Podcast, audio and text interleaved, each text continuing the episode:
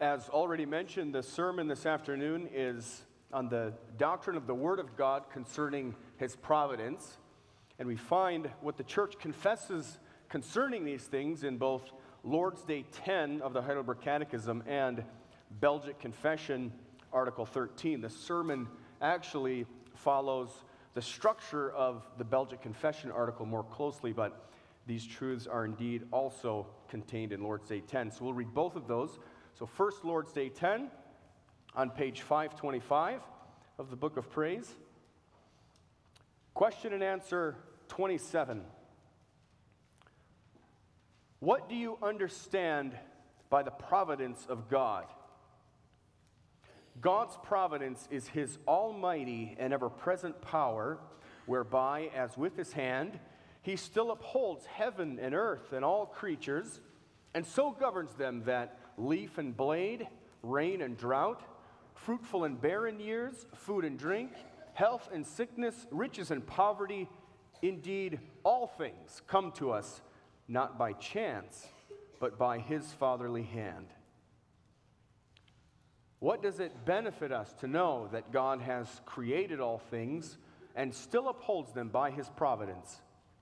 We can be patient in adversity, thankful in prosperity, and with a view to the future, we can have a firm confidence in our faithful God and Father that no creature shall separate us from his love. For all creatures are so completely in his hand that without his will, they cannot so much as move. We'll now read together Belgic Confession, Article 13. This is on page 503.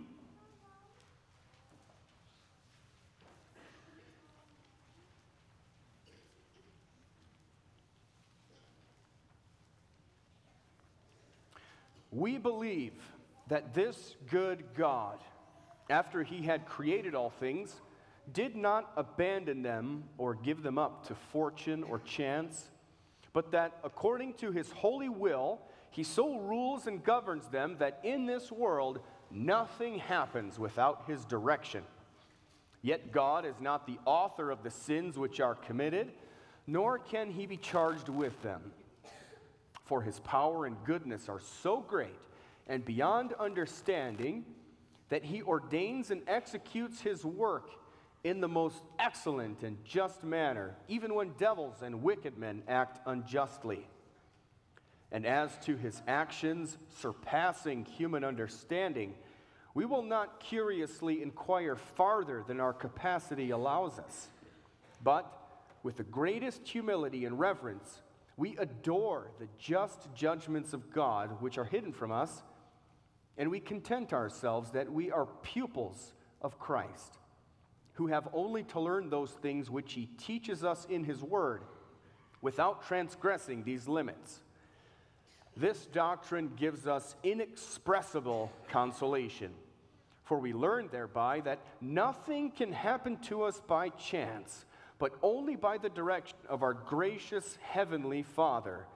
He watches over us with fatherly care, keeping all creatures so under His power that not one hair of our head, for they are all numbered, nor one sparrow can fall to the ground without the will of our Father. Matthew 10, 29 and 30.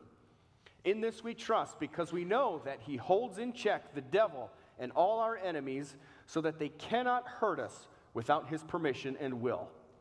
We therefore reject the damnable error of the Epicureans who say that God does not concern himself with anything, but leaves all things to chance.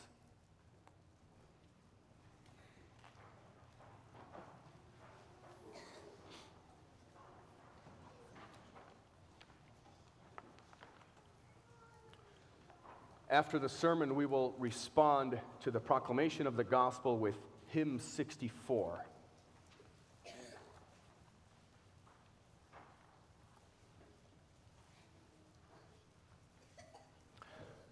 Beloved congregation of our Lord Jesus Christ, this afternoon we learn about the providence of God.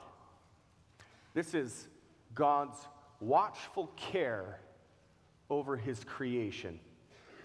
We learn how all the things that we experience in this life are not left up to chance or randomness or some other mechanism, but we learn that all things are governed by God's perfect will.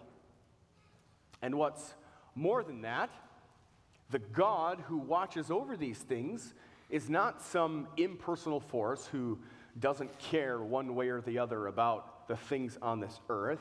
No, this God is our Heavenly Father. He cares very much about everything that happens on this earth. He cares very much for everything that He has made. And He has a very special concern for those of us who are His children. And it's for this reason that when we learn about God's providence, we are able to be comforted and we can be encouraged in every situation in which we find ourselves. This afternoon, we learn about the providence of God in this way. We have unspeakable comfort in this life because God's providence is three things. God's providence is first, good. His providence, secondly, is over everything. And thirdly, God's providence is for our benefit. So, first, God's providence is good. Now, it's very important that we take note how this article in the Belgic Confession begins. It begins like this We believe that this good God. So, in teaching about the providence of God, we are first prompted to consider who is the God of providence? Who is this God? What is he like? It wouldn't be comforting at all to think that there was a God who was in control of all these things that we see, but that this God was full of hate or malice or evil, right? That would be a pretty anxious existence for us. And this is how many pagan cultures thought about the gods that they worshiped. They believed that there were gods who controlled all of the events that happen on this earth. But, you know, you could never be sure that these gods wouldn't just hurt you out of spite. Or you might even be harmed because the God that you worshiped was in a fight with another God that somebody else worshiped. And, you know, you might just get caught in the crossfire. Your God might be evil, or your God might simply be not strong enough to help you. If you think of something like the Trojan War and how that was recorded in, in history, it was conceived of as a fight between a couple of gods or goddesses. And these two nations got caught in the middle. This is a 10 year long war. And the reason for that war is one God was in a squabble with another God. Now, we confess something very different from that. We confess this good God. We're given a list of attributes of God in the very first article in the Belgic Confession that teach us the character of God. Our God is eternal. Our God is incomprehensible. He's invisible, immutable, infinite, almighty. And then we see that He is perfectly wise. He's just. He's good. He's the overflowing fountain of all good. It's a good thing that this God is in control. He's wise, He's just, and He's good. And yet you'll find that there are a lot of challenges to that truth. Is God really good? Our belief that God's providence is good rests on the truth that God Himself is good. And you will be challenged on this. When people experience trouble in this life, and, and everybody does experience trouble, when someone is afflicted with a particular disease that is just debilitating, when it changes their lives and the lives of their loved ones, if every day of their life is spent in, in misery, if life was good and suddenly out of nowhere, your perfect, innocent little child is killed in a tragedy, or when the world witnesses an act of God, like an earthquake or a tsunami, something that, something that just snuffs thousands of lives out in a matter of minutes or seconds, people ask, Where's God? Where's God in all of this? Why would God let these things happen to me? Or, or worse yet, why would God do such a thing to me or to so many people? What kind of God is that? People conclude that if these things happen, then he, he must not exist, or he's cruel. He's got to be one of the two. There was a Greek philosopher that was mentioned in Article 13. His name was Epicurus.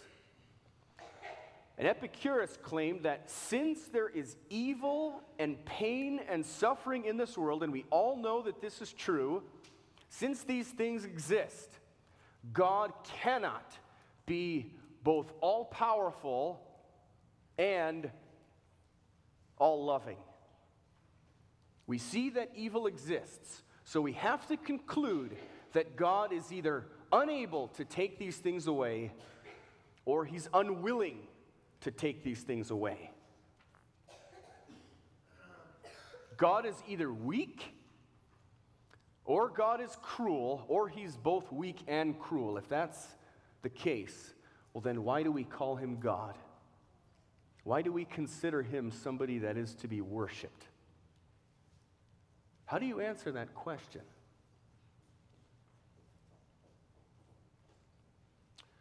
Well, we will see that our God, as we confessed just a moment ago, God is almighty. He's perfectly wise, and He's just, and He's good. He's the overflowing fountain of all good, even in the midst of pain and suffering. We understand by God's own word that evil and suffering came into this world because of sin. That our parents, Adam and Eve, freely sinned. They decided this. And they brought sin and the curse of sin into this world. And people argue, yeah, well, God could have prevented it. Why didn't He prevent it? Yes, God could have made Adam and Eve unable to sin, but that would have stripped them of the quality that they were created with. In their perfect state, they were created with the ability, the freedom to choose either to love God and continue to serve Him perfectly or to rebel and to throw it all away. Now, God did not think it good to violate that freedom with which He created our parents. If He would have, well, then we would not be man and woman created in the image of God. We would have been some other creation. We would be little more than puppets if that ability to choose was taken away. It was good to God that He maintained their ability to choose, even when the result of that choice was the fall into sin. And of course, with the fall, that free will is now corrupted. By nature, we are depraved. We can no longer choose to do the good by our own nature. But listen to this. Listen to this. With the entrance of sin and evil into this world, also came the gospel of salvation.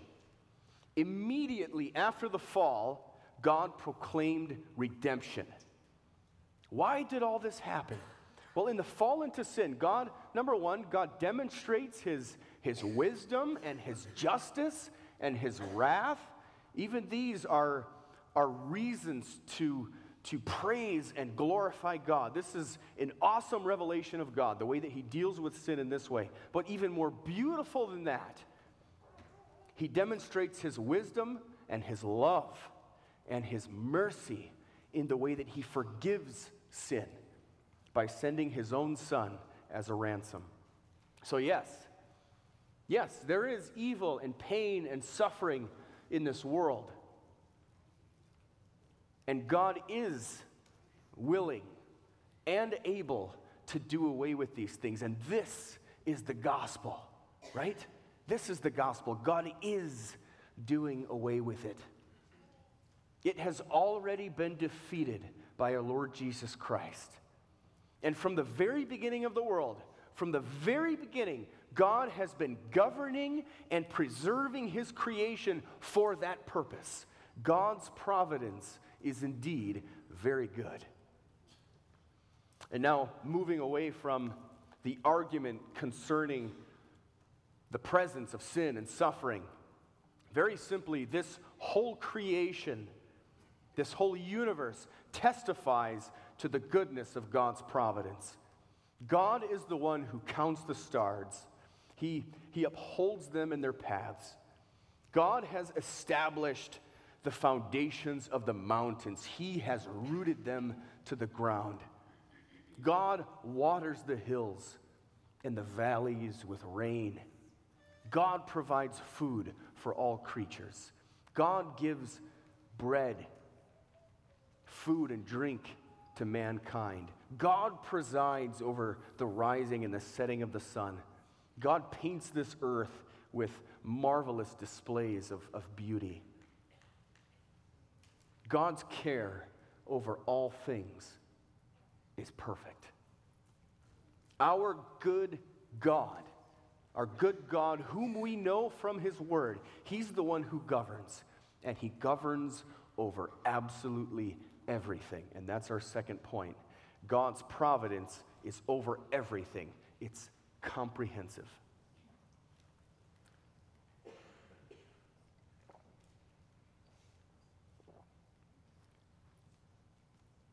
We read in Article 13 that nothing happens without his direction. Nothing.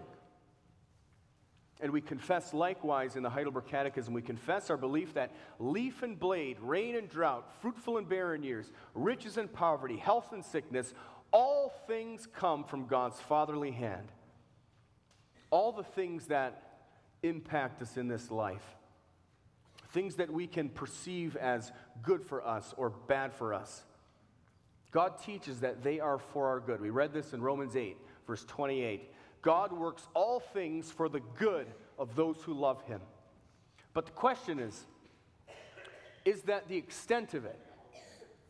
Does God only carefully govern the, the, the, major things of this world, things that are perceptible to us, things that we can perceive and experience as either good or bad, things that have a direct impact on people? Could it be that maybe the rest is just simply the physical world operating according to its, to its laws, the laws that, that govern this world? Well, I think sometimes we might tend to think, or at least act this way. We might think that there must be some things in this world that couldn't possibly be the concern of God, things that are so unimportant so trivial. God is concerned with really big, important things, right?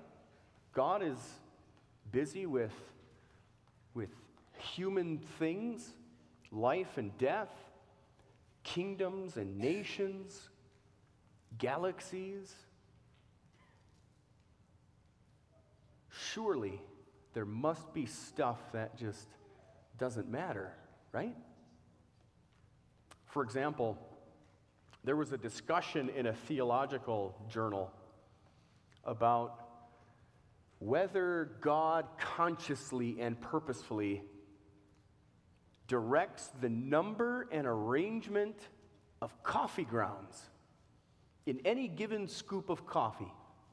So if you're making coffee in the morning and you take a spoon and scoop out a, a, a nice scoop of your favorite coffee, and you, you look at that scoop, is it the case that every grind, grind of coffee, every speck of coffee dust is put into a strategic position by God for some, for some purpose that, that we don't know. How far does God's providence go? Does God think about every single drop of water that exists in the universe? Does He control specifically which drop goes where? You know, one drop of water runs down one side of the mountain range and, and makes it all the way to the ocean. You know, one drop ends up in a cornfield, and, and that raindrop is responsible for moistening one particular kernel of corn. One drop of water evaporates and is carried thousands of miles across the country and then falls as a raindrop and just ends up as a splat on your windshield that you wipe away with your windshield wipers. Does God actually determine all of those things with purpose? Does He carefully consider all of these things? They just don't seem important, do they? Does it, does it matter? Does it affect anything? Well, yes. We confess that yes, God does determine all of these things. But we can't, we can't conceive of the purpose behind all of these things because our minds are so small, they're too small to understand these things. And this is where, especially, we have to respond in all humility. We can't comprehend those things. Our great God directs every atom in this universe, every particle of dust. There is nothing that is outside of his care. God is infinite. And the things that are far beyond us are nothing to God. They're not beyond God.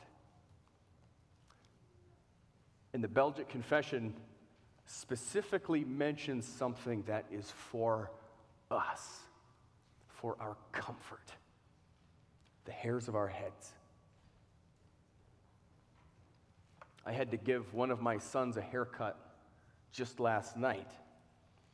And I had to strap him in his, in his uh, baby seat because he likes to wiggle all over the place when he gets his hair cut. You know, the clippers are, are loud and noisy, and, you know, little kids don't like getting haircuts anyway. And boy, hair gets everywhere. It gets in the sink, it falls on the floor, it gets stuck to your socks and tracked into all the different rooms in the house. It would be impossible for us to keep track of every single one of those hairs, right? And remember where it came from on his head. But guess what? Every single one of those tiny little hairs has a number. It has a number. God cares about every single one of your hairs. And He's not going to let anything happen to any of those hairs unless He decides. God cares that hair number 317 landed in the sink. God cares that number 168 landed on the floor and then got tracked into the bedroom. God cares that we forgot to cut number 33, and now it sticks up higher than the rest. God cares. These things are in his mind, even your hairs. What a God. What a God we have. Now, here's, here's the big one. This one can be tough for us. Even the decisions of people Every decision is directed by God. In Proverbs 21, verse 1, we read that the king's heart is a stream of water in the hand of the Lord. He turns it wherever he will. Even evil decisions. God directs even the evil decisions of people. That's a tough one. We might prefer to say something like, you know, God allows people or permits people or, or demons or Satan to do evil things.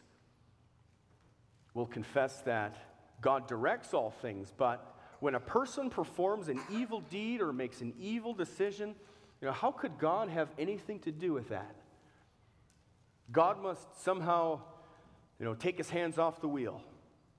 Maybe he directs events, maybe he directs things by corralling people, controlling the environment, and then just kind of letting evil people be evil. He couldn't possibly be involved in or through their evil, could he? Well, congregation of God, yes, that's a tough one. That is a very difficult question. But the scriptures are very clear. God has been very clear with us about this. God somehow even acts on the wills, the desires of people, even evil men directing what they do, and yet he is completely free of wrongdoing himself. God is not the author of evil. God says in Job that he was responsible for the Sabaeans attacking Job's servants and carrying off his property. He says to Satan, You incited me to act against my servant Job. God takes credit for that. God himself takes credit for Pharaoh's heart. He claims that he hardened Pharaoh's heart. We have to maintain this very strongly. God's providence is absolutely all encompassing, even decisions and thoughts. And yet, God stays perfectly holy and free from any charge himself. So, what good is, is, is knowing all of these things about how comprehensive God's providence is? How is this a benefit for us?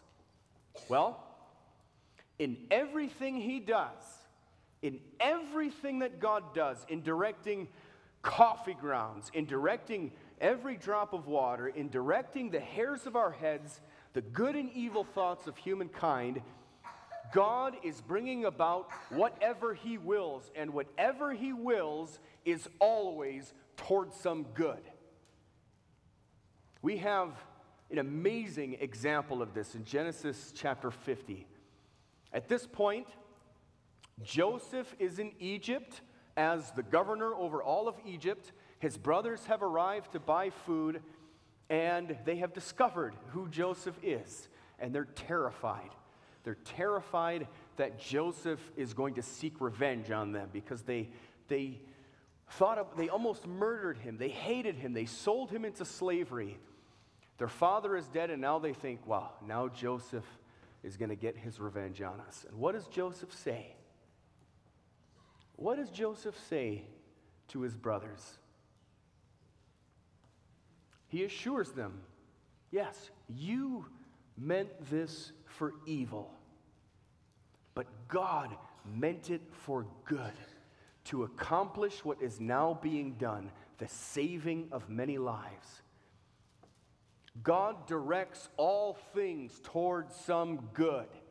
The ultimate example of this is the crucifixion of Jesus Christ. Think about this. God used the evil, murderous intentions of the people who crucified our Lord.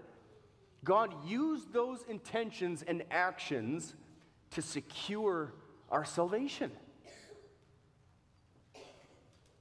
God directed the entire history of the world to come together at the cross of Jesus Christ. And it's because of that act that the whole idea of the providence of God can be a source of comfort for us. Why? Because he did all of these things. He directed the entire history of the world for our sake. And that's our third point. God's providence is for our sake at the cross of Jesus Christ, the meeting point of, of all points in the history of the world, something really special happened for us. Christ paid the ransom for us with his life, and he obtained something else for us. Lord's Day 9 clues us into this. The eternal Father of our Lord Jesus Christ is, for his sake, my God and Father. So, because of the death that Christ died, because of the ransom that Christ paid, the Father of Christ is your Father. That's huge. Suddenly, because of the cross, you have a very special relationship with the God who controls every speck of dust in this universe. That's amazing. The same God who is so powerful and so wise as to be able to direct every drop of water to its goal, who can hold every star in the universe to its perfect course, the one who counts your hairs, that is your loving Father. He's your Father. He's your Father. And that's why even your hairs are so important to Him. You are his little child who needs him for, for everything. And he gives it to you. What you need, he gives it to you better than any human father who has ever existed has ever been able to do. He does it perfectly. Perfectly. And God has proven this. God has demonstrated how much He cares for you. God cared about you, God valued you so much that He gave up His Son. He was willing to do that. We read this every time we celebrate the Lord's Supper. God demonstrates His love for us in that while we were still sinners, Christ died for us. If God loved you enough to put His Son through a death like that, while you are still legally his enemy, how much more will he, now that you're his child, give you the most perfectly, the most perfect fatherly and loving care? If God so masterfully, with such infinite wisdom and power, wove history toward such a brutal event for his son, his son whom he loved, how could we ever doubt his care?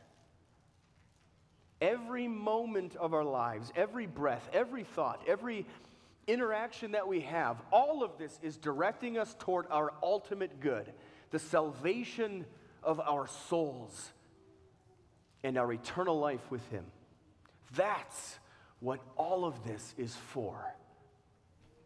Paul assures us of this in Romans 8 we know that in all things God works for the good of those who love him. If that's true, if that's true, how do we live our lives? How do we deal with, with the things that we're confronted with? How do we view all of the events in our lives that, that threaten us so badly, that threaten our joy in Jesus Christ? How do we react when we're suddenly faced with financial ruin? How do we react when we get that diagnosis, the one that, that we're terrified of getting? Cancer. How do we deal with, with the loneliness that we experience? How do you handle it when you've lost your husband or your wife, you know, 10 years ago and you've had to live alone ever since then? How do you deal with depression? How do you view failure in your career? How do you handle it when one of your children has, has walked away from the faith and, and has not come back? What do you, what do, you do? All of these things can threaten us.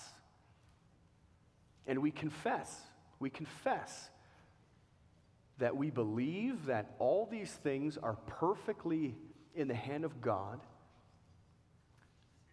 But that's not like a magic wand that, that suddenly takes away the pain, right? I mean, these things hurt. These things hurt. They, they weigh on us, they, they can plague us, they keep us up at night. We, we, we can't see a resolution for these things sometimes. And we wonder why.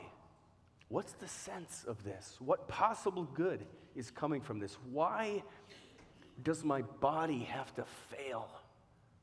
Why am I in pain? Why won't my child believe? I don't know why God is making me endure this.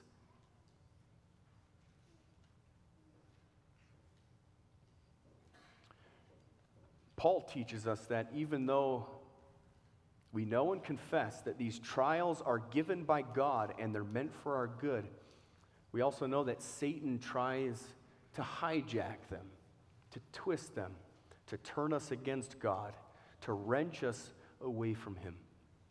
But Paul assures us who or what shall separate us from the love of Christ?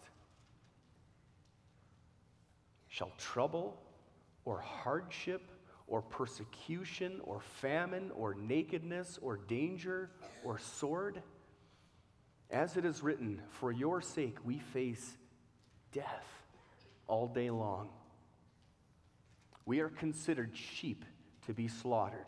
No, in all these things we are more than conquerors through him who loved us. For I am convinced that neither death nor life, neither angels nor demons, the present nor the future, nor any powers, neither height nor depth, nor anything else in all creation will be able to separate us from the love of God in Christ Jesus our Lord.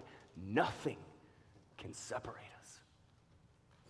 We are preserved by God, even in the midst of, of the worst of these things. And James teaches even further than that. James writes, Consider it pure joy, my brothers and sisters, whenever you face trials of many kinds, because you know that the testing of your faith produces perseverance. And let perseverance finish its work, so that you may be mature and complete, not lacking anything. Let's read that last verse again. Let perseverance finish its work so that you may be mature and complete, not lacking anything. So, not only are you preserved against falling away because of these things, no, the opposite. God, God has given you these things for your maturity. God expects progression in your devotion, in your holiness, in your faith, even in the twilight years of your life. Right up to the end, God is busy with you. God is shaping you. He's shaping you into His new creation by His Spirit, and He's using these trials. God, your Father, has given you everything that's necessary for you. It's not just that God has decided that some things might be of some use to you, probably. It's not that God has decided that, you know, maybe you can put up with a, with a few things. It's not just that God allows things to happen to you. No. God cares about you way too much to just allow something to happen to you. Whatever your Father has given you is necessary for you. It's necessary for the maturity of your faith. It's necessary for preparing you for the existence that God has prepared for you. The same as He gives these things to us, the same as He gave to, to Joseph. What kinds of things did He give to Joseph? A lot of the same things that we might experience. Joseph experienced real family hardship. Some of us here are not getting along with our family members. Some of us experience struggle in our family life. You have a bad relationship with your son, or your daughter or your brother, your parents? Joseph's brothers genuinely hated him. Do we understand how strong, how strongly they hated him? They almost murdered him. They actually thought about murdering him. They sold him, they sold him for a bag of money instead. Would you sell one of your family members for money? Joseph's mother, Rachel, died when he was just a boy. He didn't grow up with his, with his biological mother. Joseph ended up in prison after all of this, wrongfully convicted. Joseph was innocent, and there he sits in a dungeon.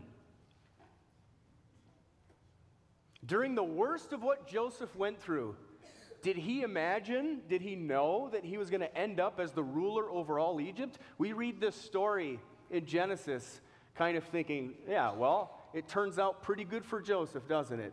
Second in command in Egypt. Well, did he know this? We don't know. We don't know what Joseph knew.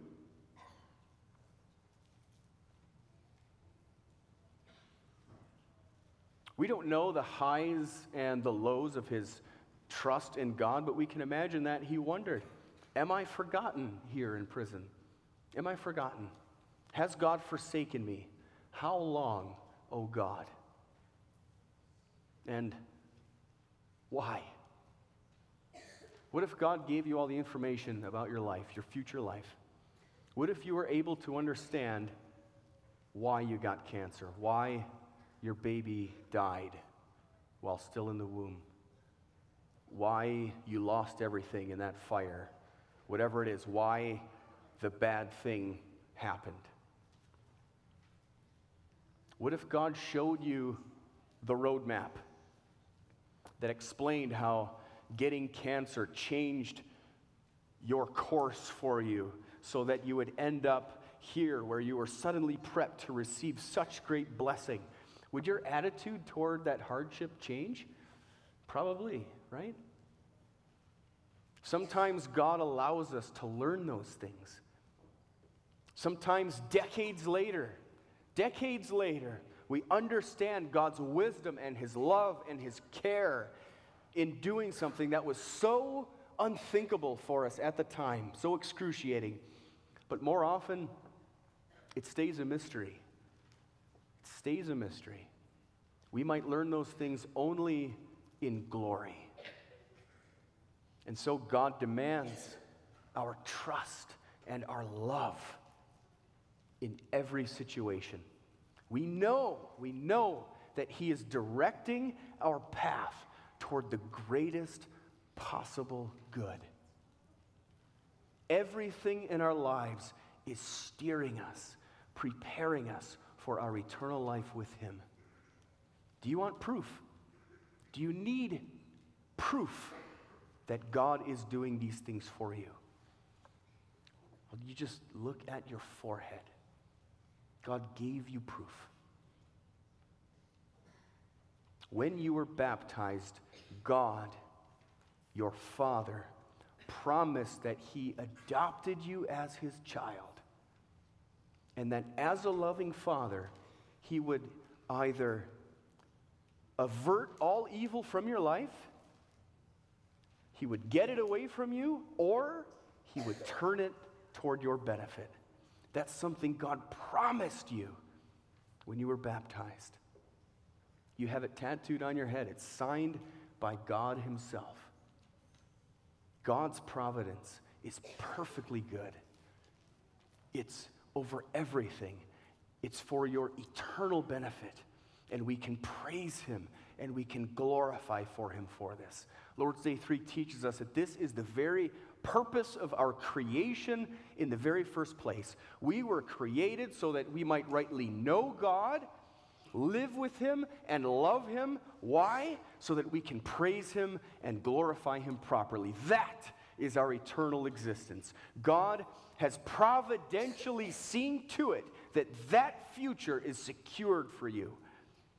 Ephesians 1 11 and 12. In Christ, we were also chosen, having been predestined according to the plan of Him who works out everything in conformity with the purpose of His will. Why?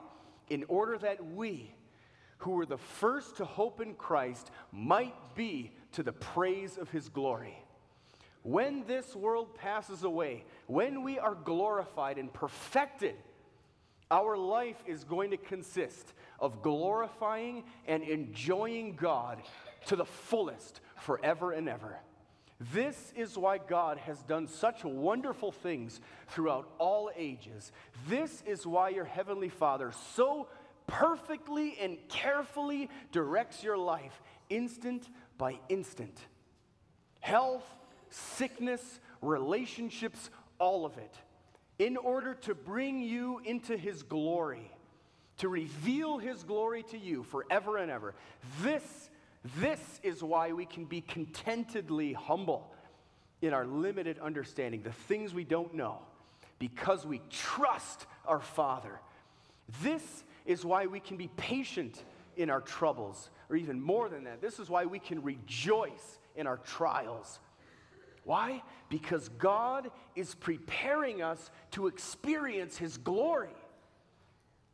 This is our glorious destination, and we just taste it right now. But we have a firm and a sure hope for this. Where is all this going? What is it all for? It's for our benefit, and it's to the praise of His glory. Amen.